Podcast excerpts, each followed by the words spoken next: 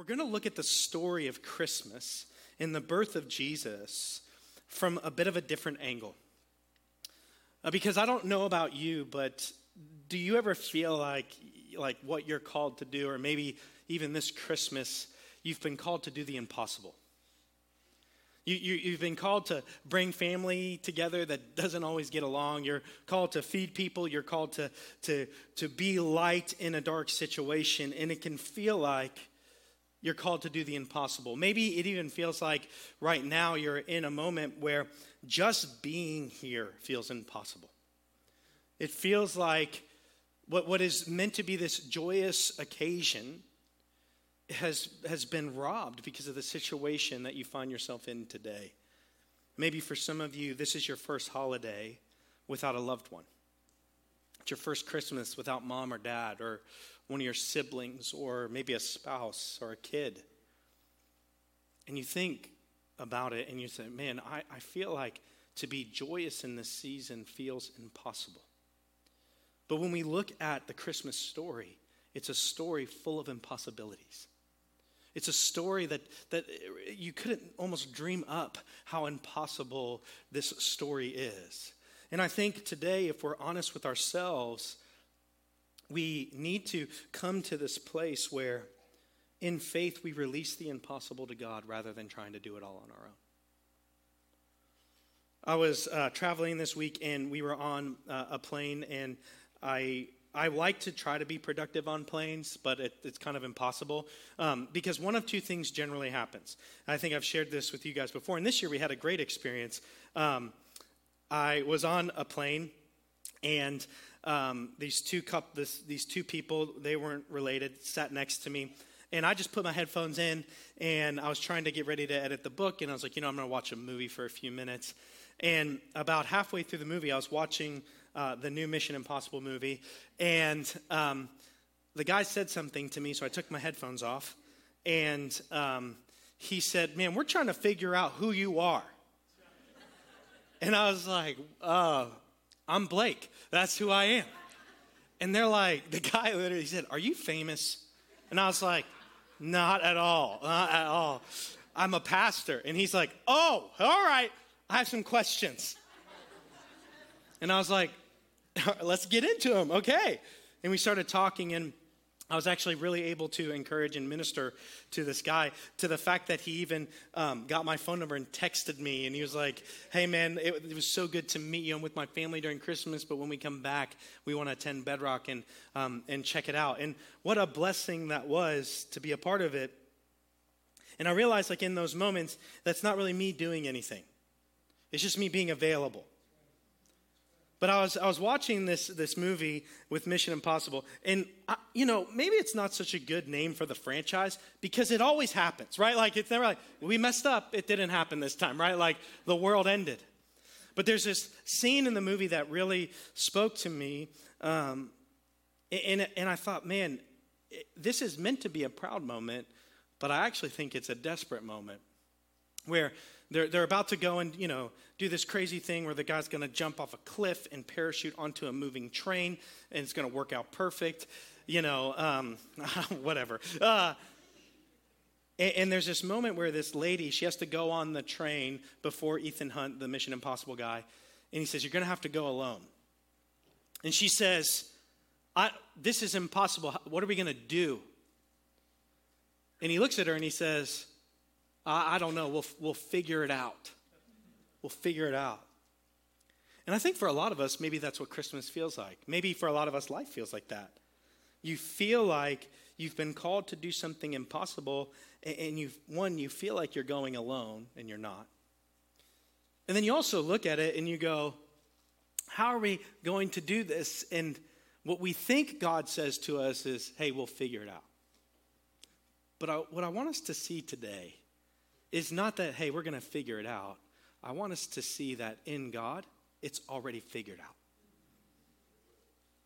And so we're going to open the story of Christmas in the Gospel of Luke today. And, and for a minute, I want us to see not only the birth of our Savior, it's all figured out, but the faith that it took to get to the manger The faith that it took, because what God was calling Mary and Joseph to do was already impossible. It was already like, this, this can't happen. And yet the angel of the Lord and the Lord comes in and gives such reassurance today. And what I want us to really do this morning is to connect with the story of Christmas in a new way. Because maybe you can relate to Mary and Joseph. Maybe you can relate to the fact that, like, what you feel called to right now in your life, it just feels impossible. And that the story of Christmas is not just about a baby being born in a manger, it's about the God of impossibility doing something so spectacular that I don't want us to miss the majesty of Christmas. So if you have a Bible with you, would you open up to Luke chapter 1? We're going to start in verse 26. Now, what's happened here is Luke has given um, our understanding of what Jesus is going through. He gives us a little bit of a picture of life. And if you don't know, in the Bible, God has been silent for four centuries. That's 400 years that God has not said anything new. And so when the angel of the Lord appears to Mary, this is the moment that God breaks the silence. This is the moment where we see, even with Zechariah and what goes on, the silence is being broken for them. And there's a great promise being heralded to the people and to you and I. And so, what happens here is we're going to open up the scriptures, and we've already heard about John the Baptist being born with Zechariah and, and how he went mute. And now we're getting into the story uh, of how God called Mary and Joseph.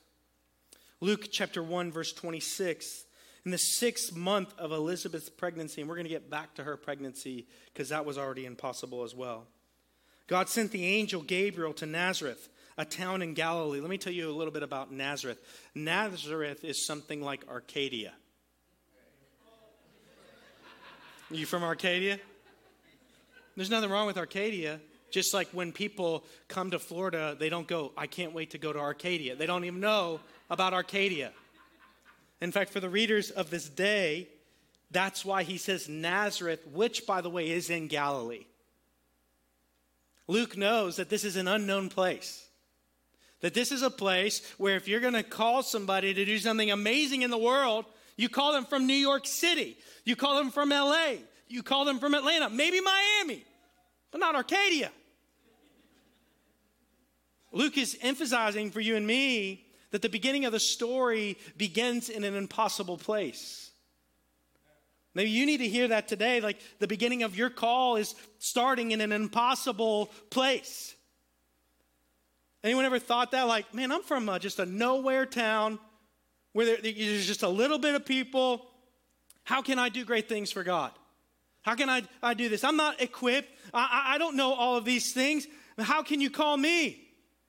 And yet the Bible invites us into a story where a young woman I use that term lightly because she's likely between 12 and 16 years old. From a small town, is called to do something impossible. It says this as we continue to a virgin pledged to be married to a man named Joseph, a descendant of David. This is important, right? Because we understand that the Messiah will come through the line of David. The virgin's name was Mary.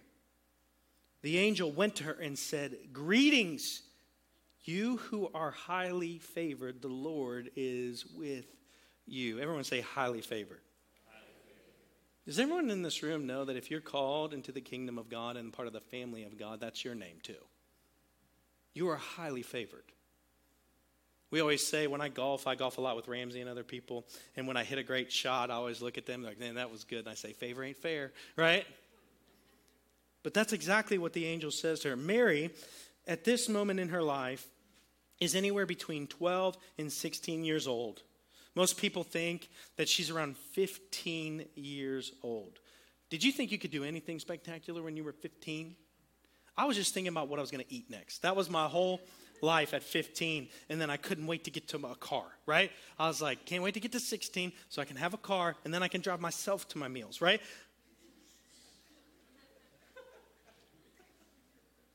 But what happens in this moment I want you to think about this. Is a 15 year old girl from a nowhere town is visited by the angel of the Lord. And the very first thing that he says to this young lady is Greetings. You are highly favored. The Lord is with you. And I think we look at this story and we go, yeah, of course Mary was special. She wasn't. She was a 15 year old girl from a nowhere town.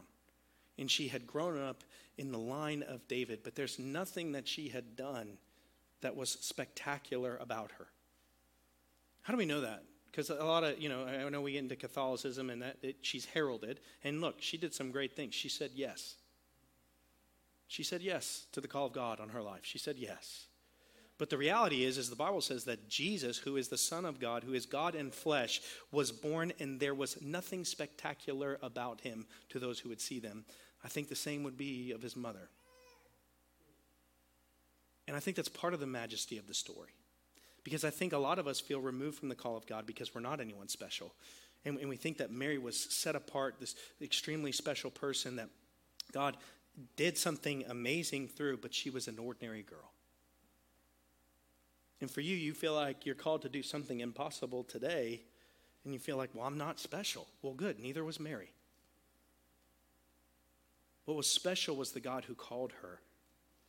See, but what happens for so many of us is, is this reality of life and this reality of call and this reality of the moment is that you and I don't believe sometimes when we're called to do impossible things that we are highly favored. Because we think about, like, how could God use someone like me? How could God use me to reunite my family? I'm the youngest, right? Or I'm the, I'm the one who's messed up. Like, part of the reason the family's messed up is because of the decisions that I made in the past.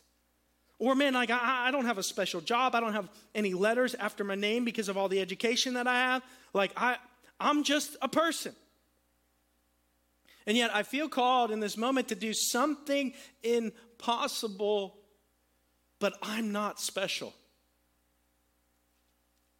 The story of Mary is a story of God calling someone to do the impossible who is all but ordinary.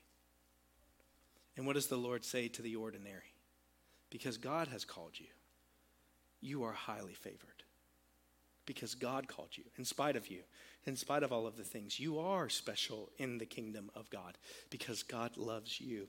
And let me just tell you something in this room. If you are a believer in Jesus Christ, you are highly favored. You are called to do something spectacular, even if you don't believe that God has something for you or that you could never do it.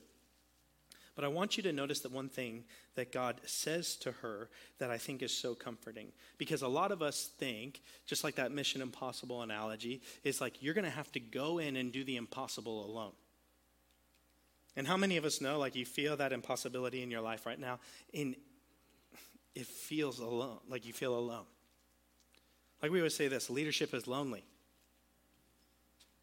Maybe you're a leader in your family. Maybe you're a leader in, in, your, in, in your life. You say, Well, I'm not a leader. Well, do you have influence over people in any way whatsoever? Yes, you're a leader. And you say, like, man, uh, now it feels lonely. Now I feel it's like I, I got to do this on my own. And what does the Lord say to a young woman who's probably terrified when she's talking to an angel? And he says, You're highly favored. And we'll see that Mary, in just a second, is a little perplexed, a little confused, a little worried. But what does the Lord promise her? You are highly favored. The Lord is with you. Hey, what I'm about to call you to, what, what, I'm about to reveal to you, what God has put on your life to do something impossible, I want you to understand from the very beginning you may not feel special, but in God's eyes, you are special. And you're not alone, that God is with you. Because whatever God calls you to, He will get you through, right? He will equip you. He will get you to have everything that you need for what is going to happen. We just don't get the whole package right away. Why? Because without faith, it is impossible to please God. And so, is God calling you this Christmas to faith? To believe that that vision that he's given you for your life, that he's given you for your family, that he's given you for your friends, that he's given you for your spouse, that he's given you for your kids, that he's given you for your finances, do you believe that you are highly favored and that the Lord is with you? Because let me tell you something. If you feel like you're going alone, you will fail. But if you believe the Lord, who is the good shepherd of Psalm 23, is walking beside you through the valley of the shadow of death or unknown or doubt or fear, you can walk through any valley. The Lord is with you. So the Bible continues on in the story, and we see Mary make a very human response to this story, right? Because sometimes, like the people of the Bible, we look at them and we go, those guys are superhuman. They're somewhere between men and God. They're somewhere in the middle. And the reality is, is every person that's called in the Bible is as ordinary as you and I. Right? I mean, Moses is called to speak for a nation, and he has a stutter. He stutters. David is called to be a king. He's a murderer and adulterer. The, the people who are called to write the scriptures are just normal people fishermen, tax collectors, people who were far off from society. Everyone in the Bible is normal. It's what an extraordinary God does with normal that becomes abnormal. Luke chapter 1, verse 29, eh, the story continues with this Mary was greatly troubled at his words. Who, me? Like, uh, you just said I was highly favored and that the Lord was with me. What are you getting me into here? And wondered what kind of greeting this might be. But the angel said to her, Notice that the angel anticipates her inward thoughts. My wife, Kelsey, she has a, a very unique um, uh, talent that um, if, the, if you ask her to try something or look at something or ask her her opinion, her face will say everything. You don't need to ask for words, she just, it's revealed. And I could imagine in this moment that Mary's face said it all. And the angel of the Lord looks at her, Gabriel, and says, Do not be afraid, Mary. You have found favor with God. And then he starts to go into, and here's what this means you will conceive and give birth to a son and you are to call his name call him jesus. He will be great and will be called the son of the most high. The lord god will give him the throne of his father david and he will reign over jacob's descendants forever. His kingdom will never end. Doesn't that sound like i'm not the right person for this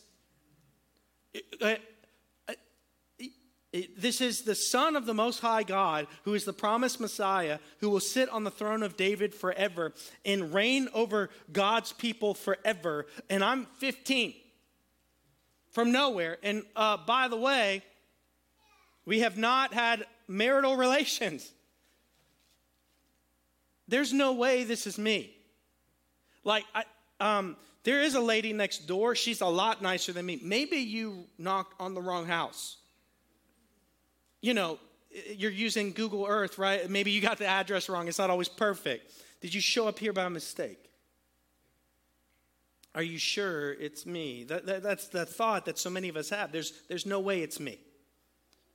There's no way that you've called me to do this because do you know who I am? See, the reality is is Mary knows how ordinary she is. And that's reality for so many of us in this room. Right? You, you think about, well, I, man, I can't serve in church. I can't sing on the platform. I can't do this. I can't do that because, man, I'm just so ordinary. If people only knew how ordinary I was, that there's nothing extraordinary about me, the things that I struggle with, the things that I deal with, the hard time that I have, there's no way it's me. I can't do that. I'm just ordinary.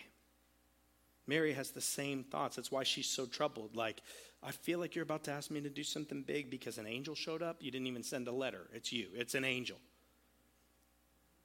And I'm really not who you're looking for. But I want you to know that the angel of the Lord anticipated the fear of unworthiness that Mary felt. And the angel of the Lord for you and I, whatever God has called you to do in your family, whatever feels impossible, knows the fear of unworthiness that you have in this room. And the reality is is God did not call you because of how incredible you are. He called you because of how incredible he is. But I want you to see something that maybe right now you feel this fear, but as soon as that fear of unworthiness came into Mary's life, the angel spoke directly to the fear. I know you feel unworthy, but I'm here to remind you just once again that you are favored. What does that mean? You're called to this task. So that means you're equipped for what is to come. God doesn't make mistakes, God doesn't call the wrong person. He's called you and you're favored. And this has nothing to do with how good or bad you are, it has everything to do with how incredible God is. But God spoke directly to her fear at the beginning of the journey. And that's where so many of us are right now, is God speaking to your fear now. Like so many of us haven't started what God has called us to do in life, in our family, in our finances, in our, in our world, because we're just afraid. And we know how messed up we are, and so we don't want to mess up God's plan. Do not think you are so powerful. Do not. That the God of the universe was like, man, I, it, this is 50 50, right? Like, I hope they pull through. No, He's going to lead you through. So many of us, we, just, we have the fear of failure because we feel unworthy, so we never start. And the Lord needs to speak to you today in this room and saying, and He's saying to you, if you are called, you are highly favored. Now, notice what didn't happen in the story. If you're familiar with the Christmas story, and the angel didn't say, and pull out your cell phone and check your bank account real quick. You see all those zeros in there now? You're highly favored. He didn't, like, there wasn't a Ferrari horse waiting. We, we learn later she didn't even ride a horse, she rides a donkey. That's like a, you know, like a Kia. Like, here's a Kia. You know what I'm saying? You're like, I hope it gets there. I hope it makes the journey. Couldn't you have sent like a stallion? No, just a donkey. All right, cool, cool, cool, cool, cool. All right. When you get there, it's like there's no hotels. You're going to sleep in a cave, by the way. The manger is a cave with animals. Cool, cool, cool, cool, cool, cool, right? Like some of us, you can't even breathe near a, ch- a, child right now because, like, if they have a new baby, it's like, don't breathe on my baby. You're gonna, something's gonna go wrong. Jesus was born in a cave surrounded by filthy animals. Could you imagine that mom moment? Couldn't you have provided a little bit more? But God provided everything that she needed. And so Mary asked the question that so many of us do okay, so you're telling me that I'm going to have um, the child of the Lord. Um, that's impossible. You've already said I'm a virgin in here like four times. Do you know the meaning of that word? Like, uh, we have a problem. What's going to happen? This is what she says in the midst of the rational call. Because the rationality says this is impossible. But God doesn't call you to a life of rationality, He calls you to a life of extreme faith to do impossible things. You know, I always tell people this everyone wants a miracle story until they need a miracle. And some of you aren't seeing the miracle of God in your life because you've put yourself in a position where you don't need one. Do you need one? Luke chapter 1, verse 33. This is Mary. She asks such a normal question How will this be? Mary asked the angel, since I'm a virgin. Like, uh, Angel, I know you don't deal with biology a lot, but this, this math doesn't add up. The angel answered, The Holy Spirit will come on you, and the power of the Most High will overshadow you. So the Holy One to be born will be called the Son of God. Even Elizabeth, your relative, is going to have a child in her old age. And she who was said to be unable to conceive and is in her sixth month.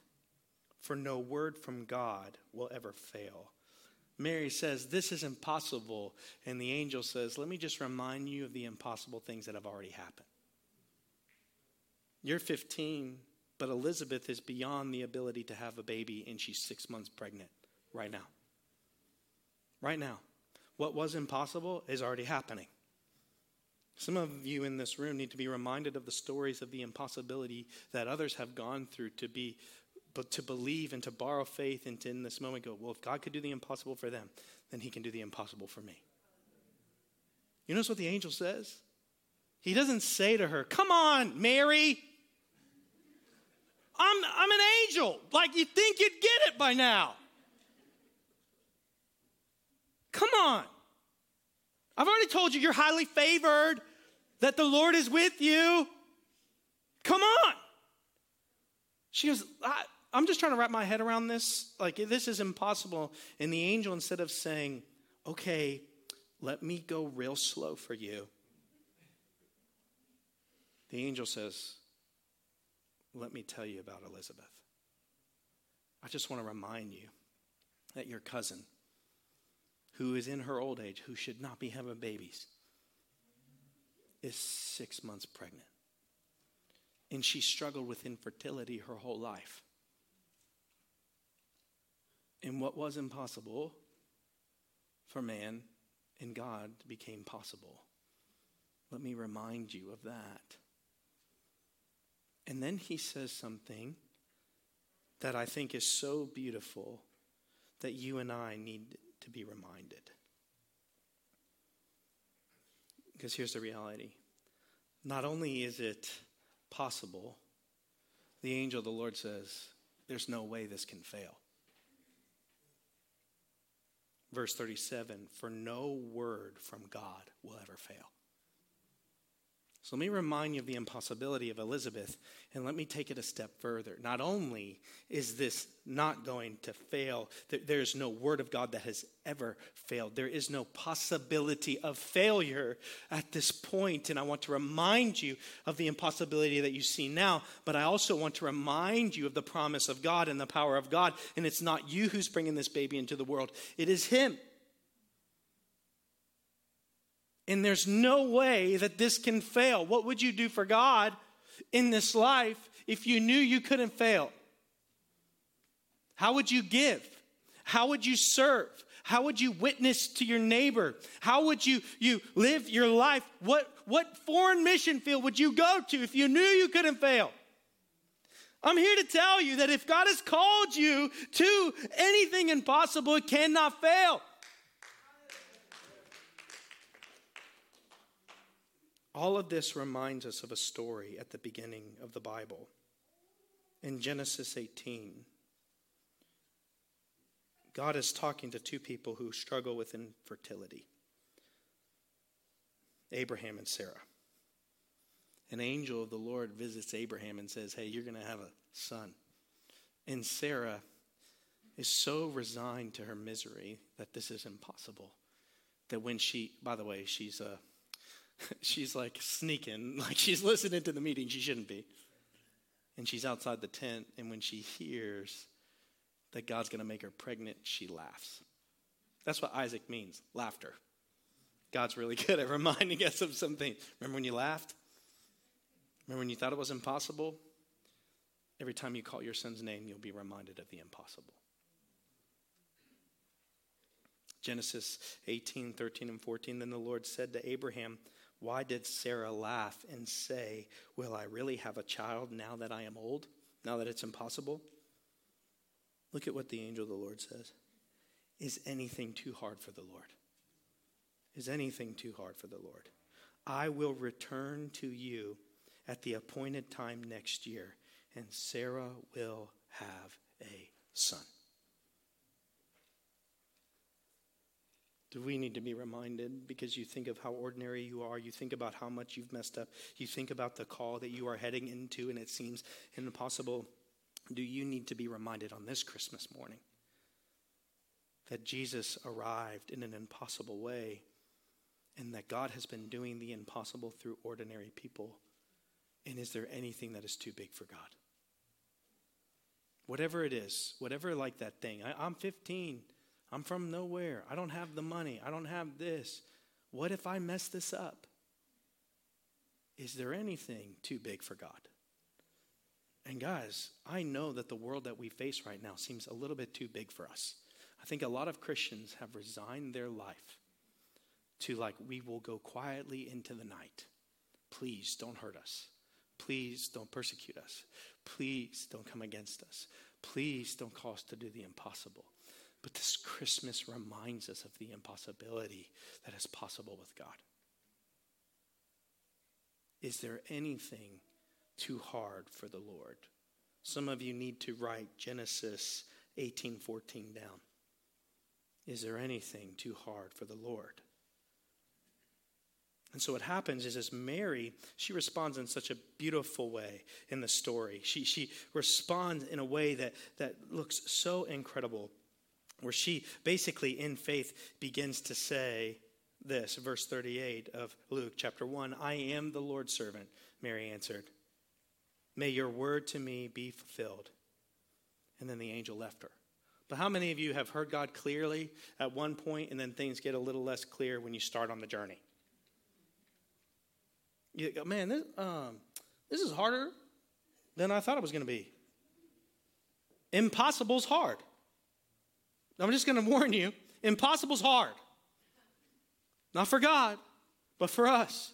It's going to test your faith continually. But I want you to notice what happens as we skip a little bit ahead in the story. Mary sings this uh, moment together, but I want you to notice what happens as soon as she says yes to the Lord. At that time, verse 39, Mary got ready and hurried to a town in the hill country of Judea, where she entered Zechariah's home and greeted Elizabeth.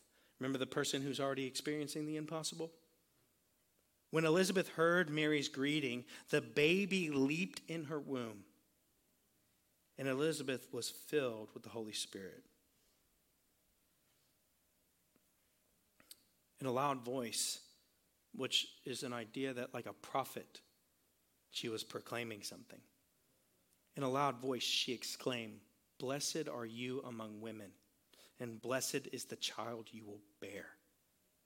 But why am I so favored that the mother of the Lord should come to me? As soon as the sound of your greeting reached my ears, the baby in my womb leaped for joy. Blessed is she who has believed that the Lord would fulfill his promises to her. Let me just tell you something. If you're going to do the impossible for God, you got to get the right people around you. Some of us in this room, you're trying to do the impossible with God. You got the wrong crew. Let me just tell you some everyone from little old Nazareth. You ever been called to do something big from a little know nothing town? That's impossible. There's no way. Nobody from here's ever done anything like that. Hey, you're 15 years old. You're not even married yet. This is impossible. And some of you start believing the hate of others. We have this saying, they hate us because they ain't us, right? Like, like Listen, other people don't need to recognize God's call on your life for it to be a true call, but if you get around the right people, they'll encourage you along the way. Could you imagine being alone and 15 years old and you haven't even talked to Joseph yet and you're wondering what you're going to do? So you hurry off to a town in Judea, which would have been a couple days' journey to go and see him. And then you get there, and the very first thing that Elizabeth says to you is, Oh my gosh, I can't believe you're here. Who am I that the mother of the Lord would visit me? You are so highly favored. There's some of you in this room need to hear that, like in your call, that you are highly favored, and I can't believe I'm in the room with you. That some of you are going to do some things in this room for God that when I get to heaven, I'm going to go, I can't believe I was in the room with you at one point. Like for real, like I can't believe you who did that, who reached that whole people, or you who reached that one person that reached all those people. You know, there's one person in the world who's reached more people than Billy Graham. It's the person who reached Billy Graham. You ever thought about that? No one knows their name. But to take someone and to proclaim the gospel and the good news, and to take a selfish person who is prideful, and for them to hear the word of God and to believe that I am not my own salvation, that the Lord is, that is impossible, but the Lord did it. And that person said yes to the call of God, and look what happened. Some of you in this room are the product of the ministry of Billy Graham, which happened because of the faithfulness of somebody else. Are you believing God for the impossible? Are you getting the encouragement that you need along the way? Because here's the reality. Verse 45 says this Blessed is she who has believed that the Lord would fulfill his promises to her. Let's turn that around. Blessed are those who believe in the call of God. Are you blessed in this room today? Because I know what's going through your mind. You've written every excuse as to why your situation's unique. I know. Why? Because you're afraid of the failure. You're afraid of the hurt. You're afraid of not making it. You're afraid to pray that prayer that that person would get saved. You're pray, afraid to try again because you might fail again. And I don't know if I can do that again. You're afraid. I know, I know. And so in fear, you write every excuse in the book in your mind. And you've written off this sermon and go, yeah, that was for her, but not for me. It's not for me. Christmas, I mean, I'm, man, I'm hoping to get one thing. I'm hoping to just survive. Notice what Elizabeth says. He, she encourages Mary in her faith. Blessed is the one who believes the call of God. Some of us in this room, like, you're not living the blessed life because you're living the fear life. You're living the tragedy life. You're living the life that God can't do those things, and that's a miserable life. The whole story of Christmas is about the God of impossibility calling a 15 year old girl who had never had sex in her life to have a baby. In a society that would stone her, ridicule her, her husband should divorce her, that she should be left alone, that she should be a pariah, that she should be like the woman at the well. And yet, when she is met by the right people who encourage her in the call, because do not forget how impossible this was and how scary this would be for a 15 year old girl. I can't believe I'm in the room with you, who is the mother of the Lord. Blessed is the one who has believed in the call of God. Are you there? Because here's the reality. We're going to skip ahead in the story. Mary sings this really incredible song. I'm not going to sing it. Zechariah sings a song. It's like a Disney like movie, okay? It's beautiful.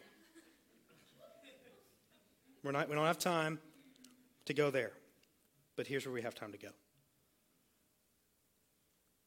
God will make the way. You just have to start going. God will make the way. You just have to start going. Luke chapter 2, verses 1 to 7. In those days, Caesar Augustus issued a decree that a census should be taken of the entire Roman world. This was the first census that took place while Quirinus was governor of Syria. And everyone went to their own town to register. So Joseph also went up from the town of Nazareth in Galilee to Judea, to Bethlehem, to the town of David, because he belonged to the house and the line of David. He went there to register with Mary, who was pledged to be married to him and was expecting a child.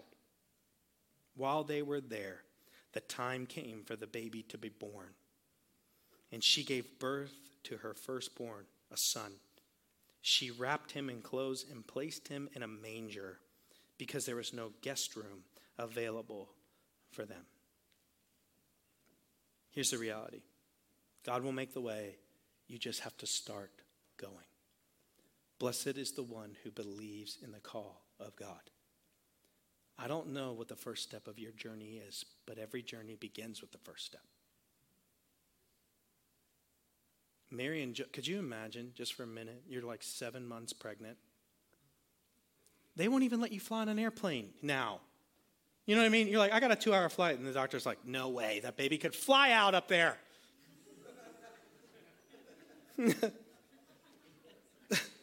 the pressure, wham, you're having a baby. No one wants that. And Mary is called, and Joseph is called to his unmarried fiance to go be counted. And so at seven months pregnant, she has to make nearly a week's long journey. Not on a horse, not in a carriage, not in a Tesla, not in an airplane, sitting on a donkey to only arrive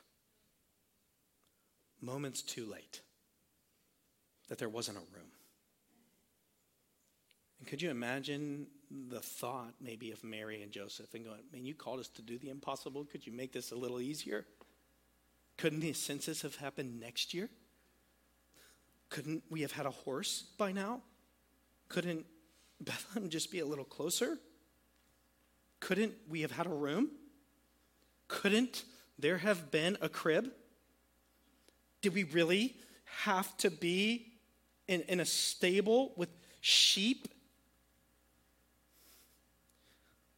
Why is the impossible so hard?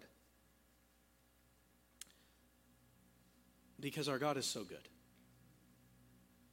And maybe you need to be reminded today of everything that Mary and Joseph had to go through to get to impossible.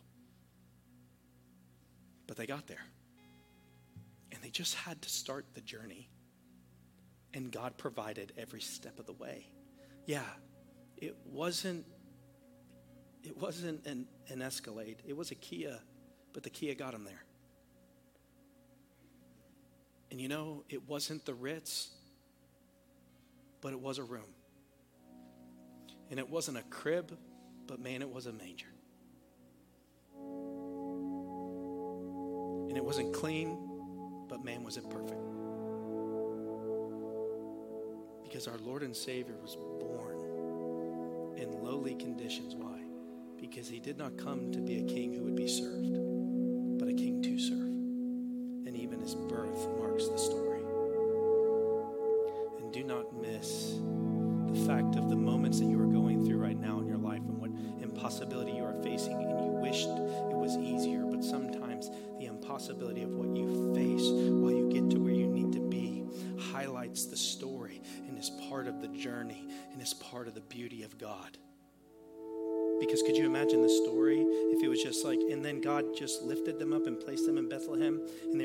nicest hotel and they had a really great baby?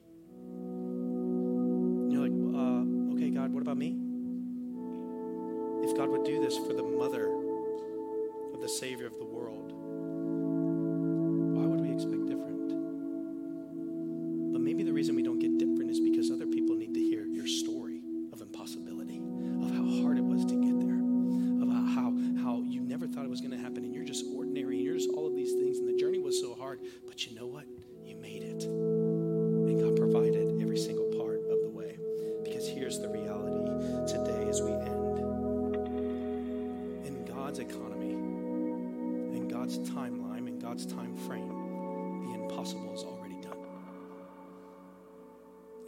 believe in this place to be impossible is already done. It's already accomplished.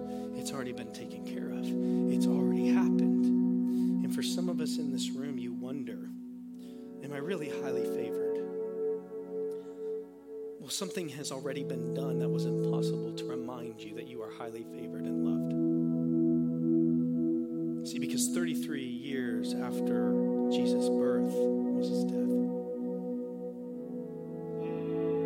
And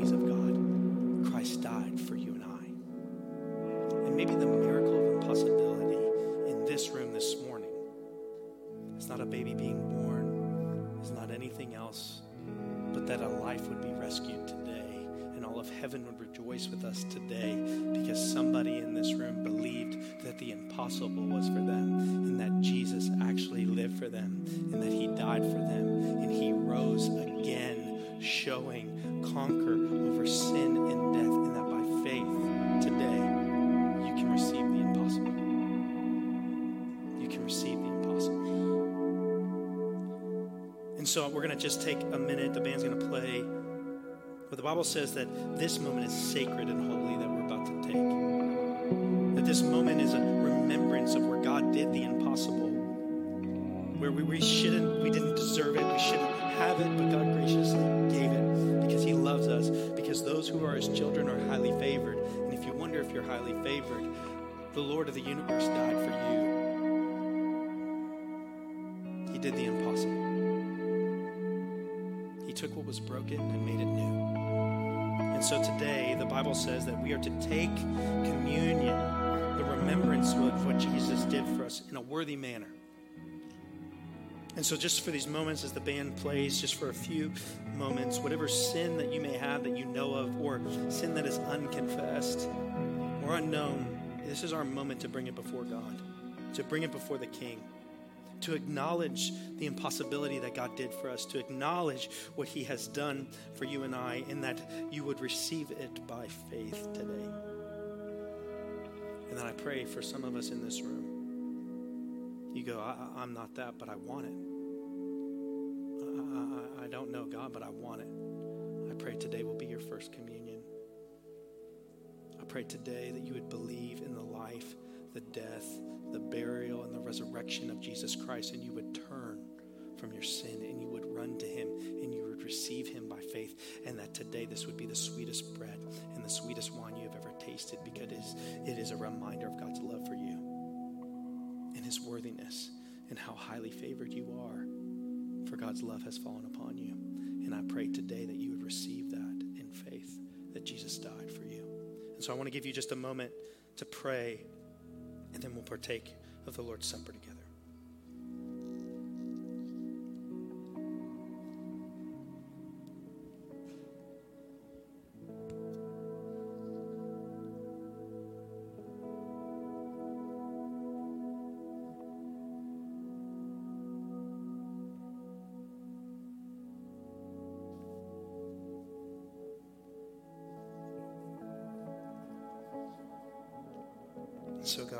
This Christmas day, the reminder of the arrival of the impossible. That today we remember the night that you arrived and did the impossible, and every prayer of Mary and Joseph, a part of this journey, was answered. And your provision was shown in what was seemingly not able to happen will be accomplished. And that's what we celebrate here tonight.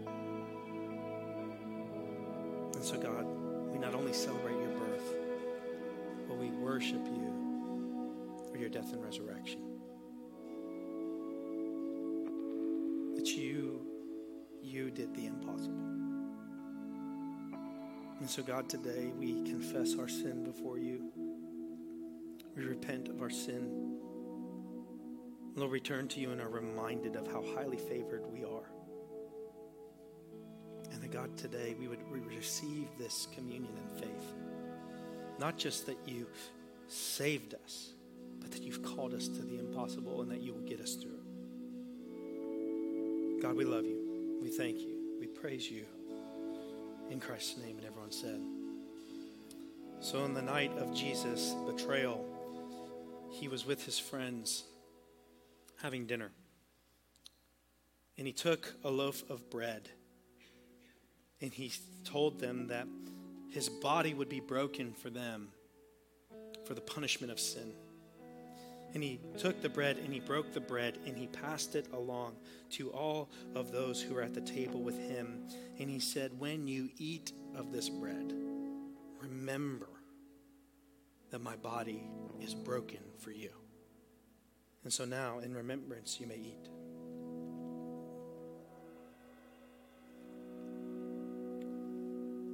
And after they had all eaten of the bread, Jesus took a glass of wine, a cup of wine, and he said that this wine represented his blood, which was to be shed for the forgiveness of sin. And then he took the cup and he blessed it and he passed it amongst his friends. And he said, When you drink of this cup, be reminded that not only is your punishment taken away, but you are forgiven. And so you may drink in remembrance of the forgiveness of the Lord.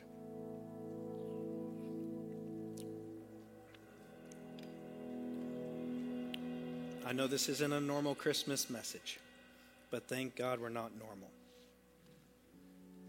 Thank God He has something so much more beautiful for you and I today than just a baby being born in a manger, but that we serve and love a God of impossibility. And so we're going to sing, and we're going to worship our King. And whatever it is that you're facing that seems so impossible right now, I pray today that in faith you will receive it and that you will believe in God's call on your life and that you will be blessed, for you are the one who believes in the call of God. That you'll step out in faith today. If you need to come and pray, if you need to grab somebody and pray, if you need to make a phone call, if you need to give, if you just need to raise your hand and worship, if you need to bow down at your seat and worship the King, whatever you need to do, there's freedom in this place for you to worship Him as you need to, but do not forget what God did here in this place today. I love you. I'm so thankful for you, church. I can't wait to see what God has for us this next year. And I can't wait to hear the stories of victory for all of us. I love you. Let us pray.